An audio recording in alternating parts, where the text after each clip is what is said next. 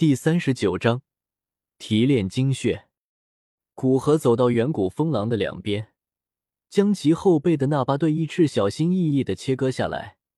没有伤到其内的经脉。看着剩下的尸体，古河对请来的五位斗尊道：几位可以取一些远古风狼的身体作为材料。其中三位迟疑了一瞬，便走上前去，取了一些血液和骨骼。剩下的两人表示不需要。在三位斗尊都取得自己满意的分量后，古河右手一握，一股吸力涌出，远古风狼的身体便被悬浮在半空之中。古河转过头来，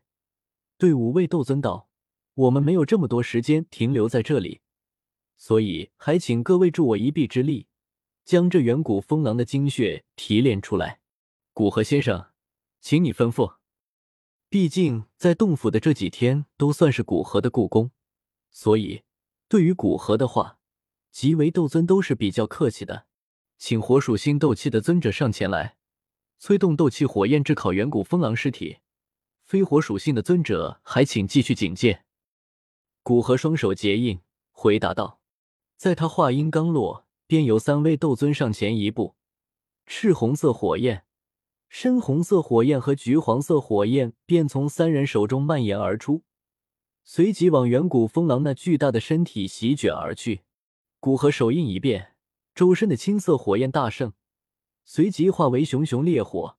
将百米巨大的远古风狼整个包裹。在四位斗尊合力炼化下，远古风狼尸体开始迅速缩小，皮毛、血肉都在那恐怕的高温下缓缓变得苍白，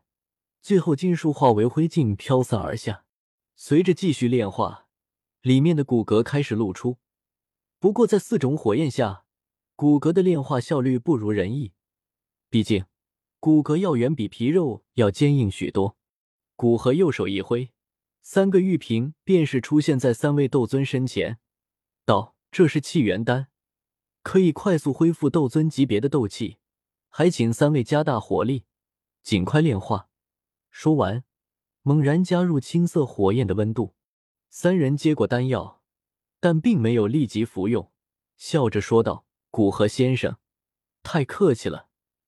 同样手诀一边，更加恐怖的高温在这片天地间弥漫，让周围的空间犹如炙烤的纸张一般卷曲着，似乎空间都随时会被那恐怖的高温引燃。在四人近乎全力的催动火焰下，远古风狼的血肉迅速蒸发，其骨骼也开始渐渐变得苍白软化，最后随着里面的骨髓流出，化为灰烬落了下来。当远古风狼身体越来越小，到的后来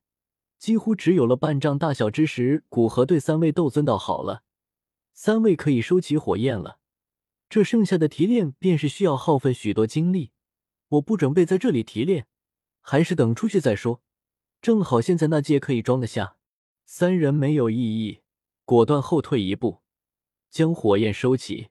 任由古河一个人的青色火焰将那散发着恐怖能量的血球尽数包裹。古河从那戒之中取出一些玉和玉瓶，青色火焰席卷而出，将这些玉瓶玉核融合成一团淡青色液体，液体翻滚间，最后凝固成一个巨大的玉瓶。玉瓶表面布满奇异的纹路，那是为了将玉瓶之内盛装的东西其能量尽数锁死，不让其流失。右手再次一动，青色火焰包裹的血球便在其牵引下进入到巨大的玉瓶之中。见玉瓶完好的装着那一团蕴含着恐怖能量的血球，古河心里松了口气，小心翼翼地将玉瓶收入纳戒之中。看着那八对巨大的翼翅，古河对五人中修为最强的天风尊者道：天风尊者，麻烦你在这附近守着这八对翼翅，等我们出去的时候再带着。可以，不过如果碰到打不赢的敌人，我会直接离开的。对古河的话没有异议，天风尊者点头答应下来，不过有些东西也需要提前说明白。古河缓缓道：那当然，如果真有强者要强夺这八对翼翅，你便先离开，然后去洞府深处找我们，我会将肠子找回来的。好，那我就放心了。天风尊者笑着说道。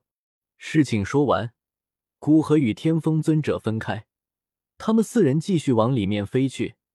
天风尊者则在这距离入口极近的地方守着八对远古风狼的翼翅。随着越往深处飞行，所见的药材也更加珍贵。如果说在最外面见到的能炼制八品丹药的药材，还仅仅是那种炼制八品两色丹雷的丹药，但随着往里面行走，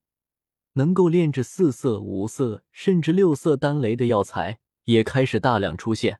如此多高质量的药材，让古河恨不得分身数百上千个，分布在这洞府的各处采集药材。不过目前他这个本体也就只能分出灵魂残影，只是具备一定的思绪。为了高效采集药材，古河分出灵魂残影，让三位三星斗尊前去保护。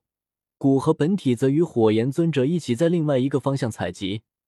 不过为了安全起见，两者的距离并不遥远，若是突发情况发生，能很快支援上。在古河这样一边赶路一边采集药材，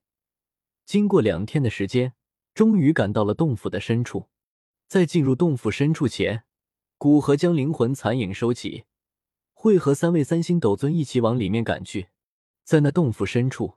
可以看见一条空间通道出现在那，而空间通道这次并不是一片漆黑，而是一片银白，如长河一般的雷霆之力从那空间通道涌出，精纯的雷霆之力汇聚在空间通道下方，形成液态的银色能量，汇聚成雷池，极为纯粹。可惜里面的天地能量太过狂暴，若是进去，恐怕高阶斗尊都要重伤。而到了这里，附近天地间的能量已经几乎呈现液态，吸上一口，哪怕斗尊强者都能感知到实力有极小的一丝增长。若是知道斗尊强者提升实力的艰难，便知道这一幕有多恐怖。斗尊强者除了修炼天阶功法的，哪个不是修炼几个月甚至几年，实力才有一丝精进？但现在在这里吸上一口气，甚至相当于修炼几个月，如此恐怖的效果，让得不少的斗尊强者都盘腿坐下，在周身布下禁制，进入修炼状态。不过这里的雷霆之力也变得极为浓郁起来，哪怕斗宗巅峰在这里也是头发根根竖起，